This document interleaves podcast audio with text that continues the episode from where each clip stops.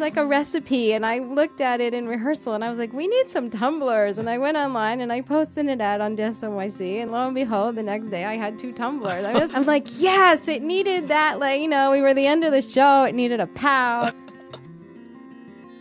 That's choreographer Amy Jordan talking about creating the ending of her recent dance, Rebirth. And this is Artworks, the weekly podcast produced at the National Endowment for the Arts. I'm Josephine Reed.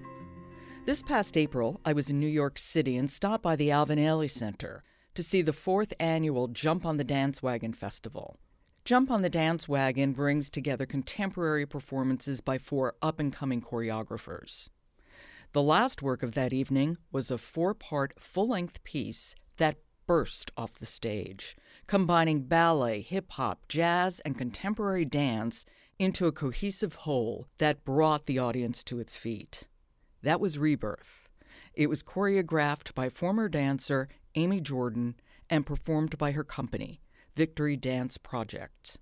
The sheer energy, grace, and life that leapt off the stage that evening I found is in keeping with the mission of the two year old Victory Dance Project, which is to make the impossible possible with the power of movement. Amy Jordan knows that power firsthand. Diabetic since childhood, she was forced to stop dancing when she partially lost her vision. She dealt with that setback by founding a diabetes and obesity prevention program for kids called Sweet Enough Movement. And the idea for the Victory Dance Project itself came about as Amy Jordan recovered from a near fatal accident. May 1st, 2009, when I was crossing the street in New York and was hit and subsequently run over by a New York City bus. And I was literally pinned under the tire and had no feeling in my right leg, which I thought at that point had been severed off my body. And I just kept thinking, uh oh, you know, dancing and I was literally saying victory dancing. It's funny what comes in your mind at your moment of potential transition. And that was way before the Victory Dance Project started. Oh, one could say it started at that second. It started at that moment. The paramedics thought I was hallucinating.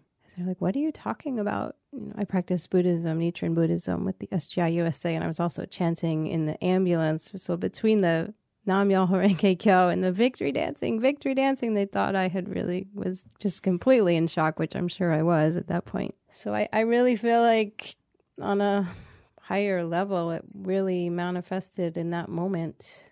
And the idea of dance got you through it. The sense that of was wanting. the first thing that came into my mind. I sort of knew internally that it was over for me, but somehow there would be something out of it that would take you forward to the next step. Mm-hmm. When did you start dancing?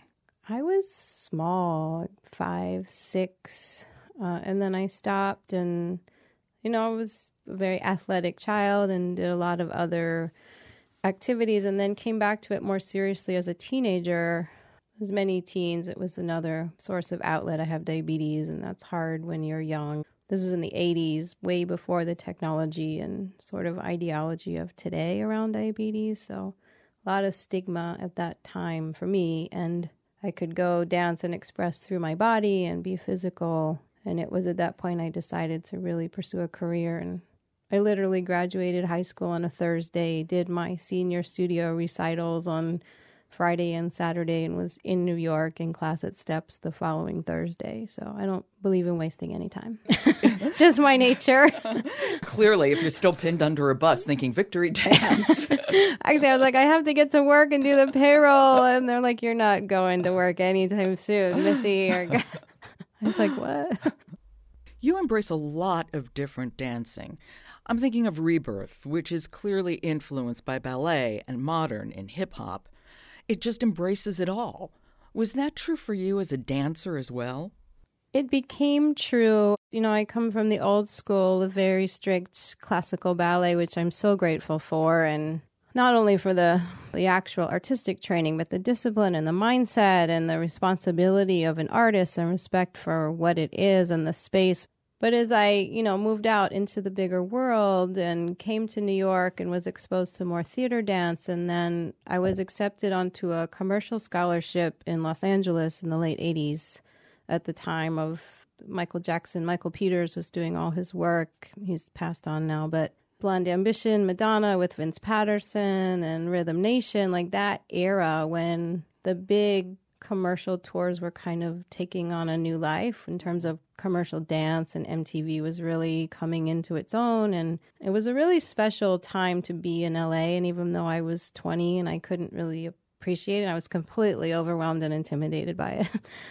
you know, people had their teachers and I thought are you crazy? Like I took the opportunity being on scholarship. I took 18 classes a week. Uh, anybody that taught class I just was like a sponge. Well, as you were learning all these different dance styles, was there any that you really didn't take to or you were sort of resistant to? I sort of had to learn to hip hop. I was a little bit snobby about it at first. I was like, I'm classically trained, but all of a sudden I was like, oh, I got, and then I was like, wow, this is pretty cool. And then when I came back to New York, I was teaching it, and I feel very grateful that I have such a versatile training. Yeah, it certainly showed in the choreography well, I saw yesterday. You could just see it all, but you blended it together so beautifully. Thank you. This is what I wanted to ask you. When you have diabetes, you need to be very careful about your diet. And dancers often have real food issues. Oh, yeah. Well, that really was the catalyst to my visual impairment. I ended up actually having visual complications of my diabetes, and it really the end of a potentially really fabulous performance career. You know, but as we say in Buddhism, every obstacle yields a new opportunity. So I, I couldn't appreciate it at the time, but you know, I was hospitalized for my eating disorder and had to really spend some time. What's the word? Recover? Recovering. I, think I've outgrown it now. You know, I was so young, uh, but it took its toll for sure in my early twenties you know, I had a lot of eye surgery and I completely lost vision in one and part of the other. And it was a very long, dramatic, traumatic experience. I had to stop driving. And you were in LA? I was in LA. Oh, yeah. So say no more with a partial vision and working in a stage situation. I mean, it basically ended my performance career. Even last night in the bow, I was like, you guys have to touch me on the shoulder, pull me this way because I'm completely disoriented. I, I don't know. I don't like being on the stage at this point anyway. And everyone's like, you have to take a bow. And I'm like, oh. Can I just be in the booth in my hoodie and my baseball cap, please? And you guys go be fast. They're like, no. So you partially lost your vision. You really couldn't perform on the stage. What was the next step? I very weirdly have both the artistic and the business side of my brain working simultaneously, and that's a blessing and and rare. Rare. Um, I had started a, a youth based dance, diabetes, and obesity prevention program for kids. That's Sweet Enough. Sweet Enough Movement. And Sweet Enough Movement was a finalist for Michelle Obama's End Childhood Obesity Challenge.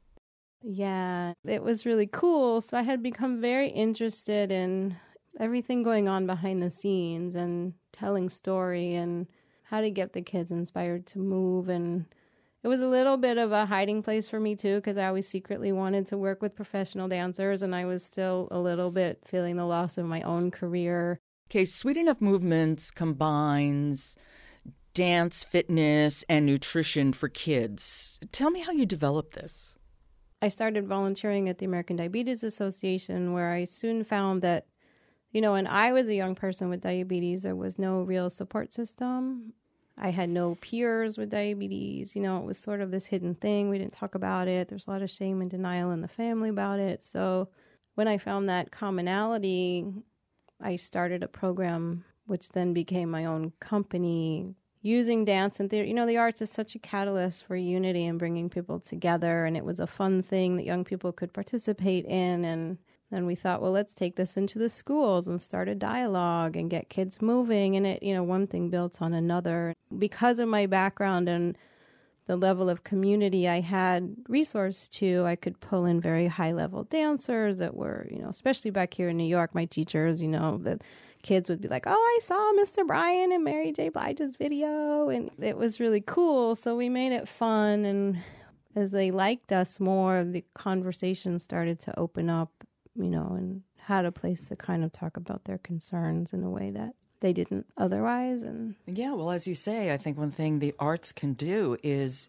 open a door to conversations yeah. that are very difficult to have yes we kept the fun factor high I always brought in people that were very relatable, so they felt very comfortable engaging.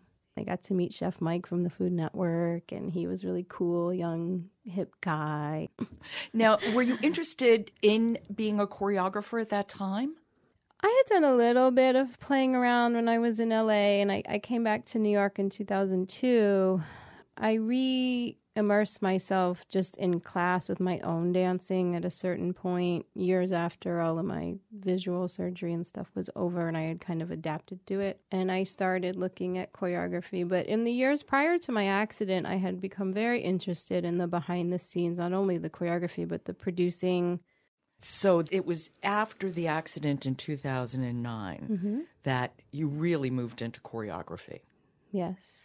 You know, I, I had 18 surgeries in three and a half years and a lot of infection and cardiac trauma. And every time I turned around was another life and death. Finally, I was like, you know, let's just go for the gusto. I had no idea, even in the initial stages, that we were going to end up with this whole movement. But I, I do things big. So I suppose if I'm going to take it on, I'm going to. How did the Victory Dance Project get off the ground?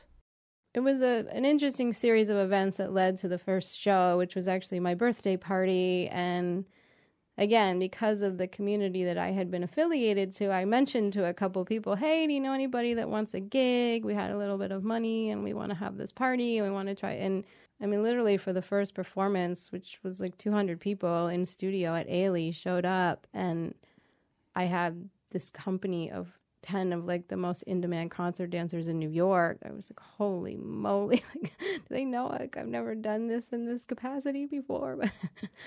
so that's that was our starting point. So that's know? how it literally came That- together. Like, hey, do you know somebody? Yeah, I and I, so someone called someone, and then I knew someone else. I mean, we we had a little audition, but like friends of friends and people I knew from the fitness community, people I knew from the SGI Buddhist community that were artists. And what was your goal, Amy? You know, you were doing something for your birthday party, but what was the thought process? What were you thinking? I collaborated on that with a an acquaintance of mine who had had a traumatic brain injury who does more performance art kind of work and like what shall we call it again as a buddhist i was like this has to be encouraging and then the victory dance thing came back to me and i you know it's kind of like when you're short to come up with something i'm like let's call it the victory dance project i don't know you know let's put up a facebook page and It's a little bit of Judy Garland and make your Yes. let's put on a show. My dad's got a barn. kind of like that and and then it kind of grew. Like i had this piece of choreography i had taught in class when i taught class prior to the accident that i was intrigued with and i was intrigued by the story behind it. And, then i thought well if we're going to do that then we have to set that up. I, I like to tell story. I want it to be engaging.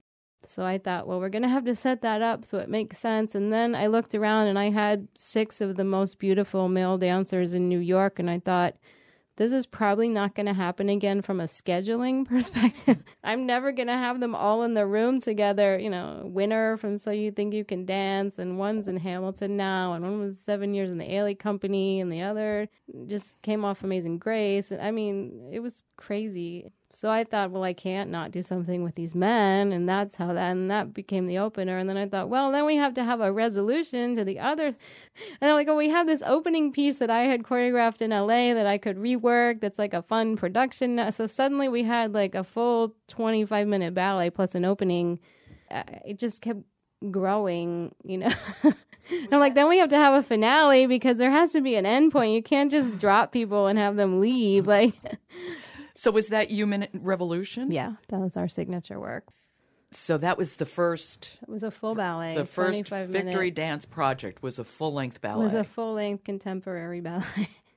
and very well received. yes, we were oversold, standing room only, which is hard to do in New York. I was like, holy boy, there's a lot of people. And I also used it as an opportunity to have a talk back. Both my colleague had her neurology team, and then two of my surgeons came to talk about, you know, the point of overcoming trauma and how people do that, how How art I- can be so helpful. Yeah, and how their perspective of being in those moments that were so touch and go for so many so long with me. And you know these are the best trauma surgeons literally on the planet saying well we didn't know how it was going to go with you there for a while. But they literally rebuilt me. So having them there. And it was my actual birthday, which I, again, I didn't plan. The only time they had the space available was on my actual birthday. So I was like, okay, cool.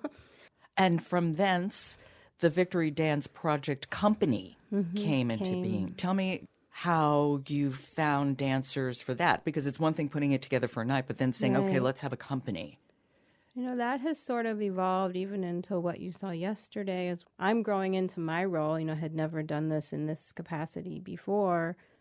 Uh, we did another performance in in May and I thought, wow, we sold out this show. And then my associate director, Chris Jackson, who was in the Ailey company for seven years, is on their faculty, invited Renee Robinson, who is an icon, I mean, legend.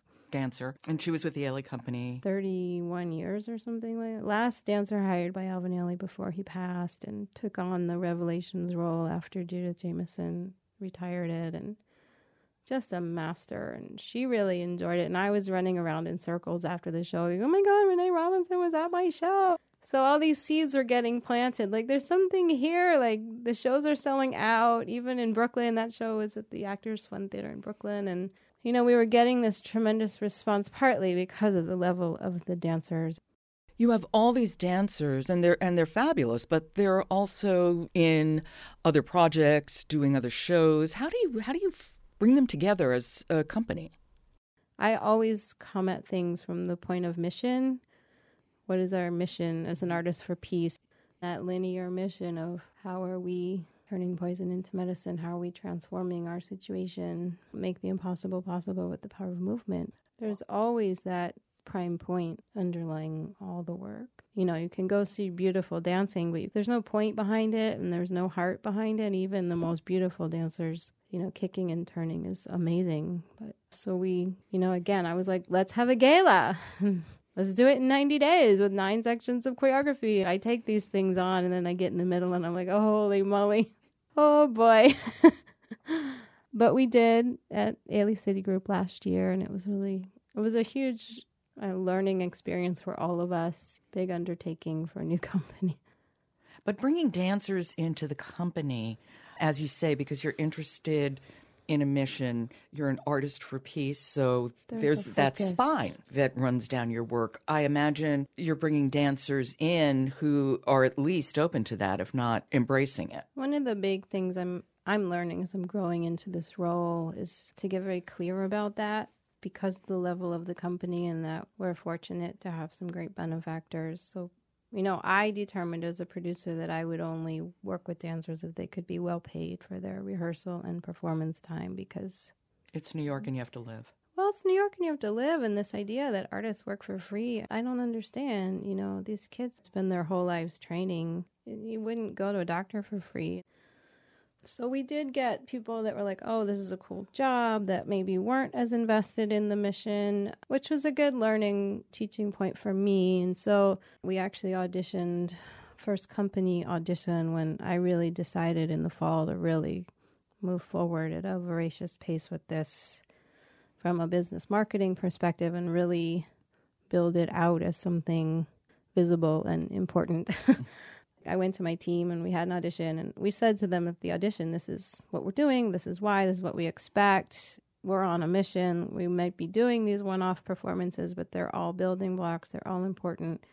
This group has to be unified. You have to be on time. You have we know you're doing other jobs, but you have to be committed to this process. And we really got that it was really cool to see the transformation of just sort of having this group of dancers together doing really it was beautiful work but that cohesiveness to the mission that's now starting to happen is I'm getting more clear about the the company and where we're going and you know and engaging the dancers in the process of the production the marketing and so they understand what goes into making this all happen you know.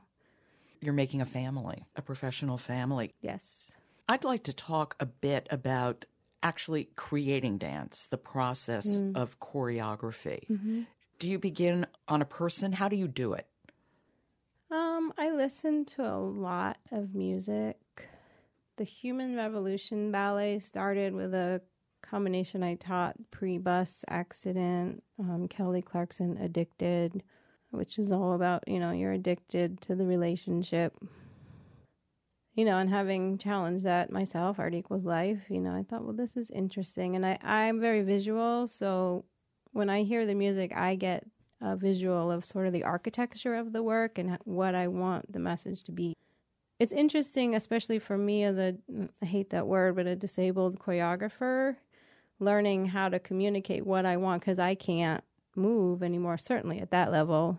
So it becomes a, an interesting dialogue between myself and the dancers of try this or try that, or then someone will do it. And with, at this level, they'll just be playing around and I'll be like, wait, do that again. Let's use that. So I have the overall architecture of what I want it to be, and then we work backwards and kind of fill it in. And then I have a whole staff of you know, my rehearsal director. People can come in and help with the physical parts that I can't do or can't show is it challenging because you're also physically impaired to yeah. actually see? I'm, I'm, not sure how your visual impairment affects that. I have very functional vision in one eye, so setting the work is often not a problem. I don't really see the smaller pinpoint cleaning parts, and because I don't actually dance anymore, I might miss things technically. So I have help with that but it's been a learning for me on how to communicate. And I will go into the studio way ahead of time and create choreography. And you know, I'm very organized. I don't like to waste any time. And I have a very strong idea or stuff already choreographed when we hit rehearsal and then we mold it together. You know, you get in the room, sometimes it works, sometimes it doesn't, but I have a very clear architecture of what the whole thing will be. And then we fill in the blanks with what I've created in preparation and then their input. They bring such a tremendous experience and talent, ideas. Let me ask you this what does seeing differently give you? Does that enable you to bring something else to the table because you're not looking at that stage mm-hmm. the way I would look people. at that stage? Yeah. I'm sure that it does. I know that's a hard question to answer, I hadn't really thought about it, and I generally have such a clear idea of what I'm looking to get out of it. And I think part of the intrigue for the dancers and working with me and the Victory Dance Project is that they really get to participate in the process in a way that maybe they don't where you would just go in with a choreographer who's like, do this and do this and do that. You know, it's not like that here. I have an idea. I may have some choreography set, but then there may be other parts. It's like, try this, or they'll be like, what about this? Or what if I do that? And it becomes very much a collaboration. And then they become very invested. And I think that comes through in the work. And I'm fortunate to have a tremendous staff that come in and assist with that terms of the practical stuff that I really don't see. And I'll be like, wow, I didn't even notice that. like, wow, my, I mean, my rehearsal director, there's a joke that like Gary can see if your like fingernails are pointed the wrong way. So he's great. And he was, he is a longtime friend. They were with me in the hours and days after the accident. So it's a tremendous thing now for us to be together. Can we talk a little bit about Rebirth, mm-hmm. which is a ballet in four sections? What's the story behind it? How did it grow? That come out? Yeah. How did it grow? that was an interesting situation because, you know, I really appreciated Ellen with Jump on the Dance Wagon that we just did, giving you just a blank 20 minutes late you don't see that a lot when you're submitting work for festivals where you can just fill it in. I'm fortunate to have an extraordinary marketing coach and marketing team and looking at kind of incorporating more of my commercial background because the work prior to that had been more strictly contemporary. So I thought, how could I do that, you know, with the opening and ending? They were different pieces that were brought together that somehow weirdly connected the opening and ending, uh, the alive and the the Calican with everyone flying around that you saw. My tumblers. it's like a recipe, and I looked at it in rehearsal, and I was like, "We need some tumblers." And I went online and I posted an ad on Dance and Dance NYC, and lo and behold, the next day I had two tumblers. I mean, that's the benefit of being in New York. I'm like, yes, it needed that. Like, you know, we were the end of the show. It needed a pow, you know, and as a business person, you know, and a marketing person, it's always like think like the buyer. If I'm in the audience, I'm always thinking about what are we giving to the audience? What's going to keep them engaged? As the end of the show, it needs to be pow. You know, what can we bring to them? So that work all came together. It was interesting. you know, again, kind of non intentionally. It started out just as separate sections, but it, it all, I think because it all has an underlying message, you know, when we looked at it all together, we were like, wow, this really kind of all goes together. Like, came together sort of piecemeal to directly answer your question. but it works like that sometimes. I assume you preserve all your performances through video. Oh, I am adamant. I have Nell Shelby Productions. They're unbelievable. That's all they do is shoot dance. Thank you, Nell. And even if people have people coming in, I bring them in. I, I don't I don't play with that because you can do the performances, but that's the only thing I have to show people who we are and what we do. You know, people like, what do you do? I, I don't skimp on that at all. I'm I'm a stickler. And that's so new for dance. When mm-hmm. you think about videography being so new and how dance used to be yeah. passed along from dancer to dancer. I always have photographers. I always have cameras rolling in rehearsal for my own memory because I don't have that muscle memory now because I don't actually dance. So I have to video the work. And it's good for the dancers too. You know, we have dancer login on the website so they can go review the changes. You know, it's good for them to see what we're talking about in correction so I always have cameras rolling, and for on B roll, you know, as we're telling the story of the process. So, but in terms of performance, I, that is an absolute. I've had sort of moments with producers where I'm like, that's non-negotiable with me in terms of bringing in my own team. When you think about the Victory Dance project, looking ahead, where would you like to see it go? We want to build a dynasty. I really, you know, as an artist, I really want to prove that you can build a successful business, that people can be paid well for their skill and time and effort, that the work can continue, that it can have that commercial edge and support and all the things you have to have today the social media, the celebrity endorsement. Say what you will about it, but it's what you have to have and to really make the impossible possible with the power of movement. It's all relative. Everyone has something that they're challenging, sort of be a catalyst in the world. You know, as artists, we're going to create peace. We're going to be the ones to impact people's lives to the point that they're going to want something to change. So, just generally speaking, not just the Victory Dance Project. So, I take that mission on you know, and how can we grow it and what avenues can we use most effectively and be paid well. There's no working free here. You know, I'm all about let's see how far we can take it. I honestly cannot wait to see what you do next. Amy, thank you so much. Thank you. We're honored.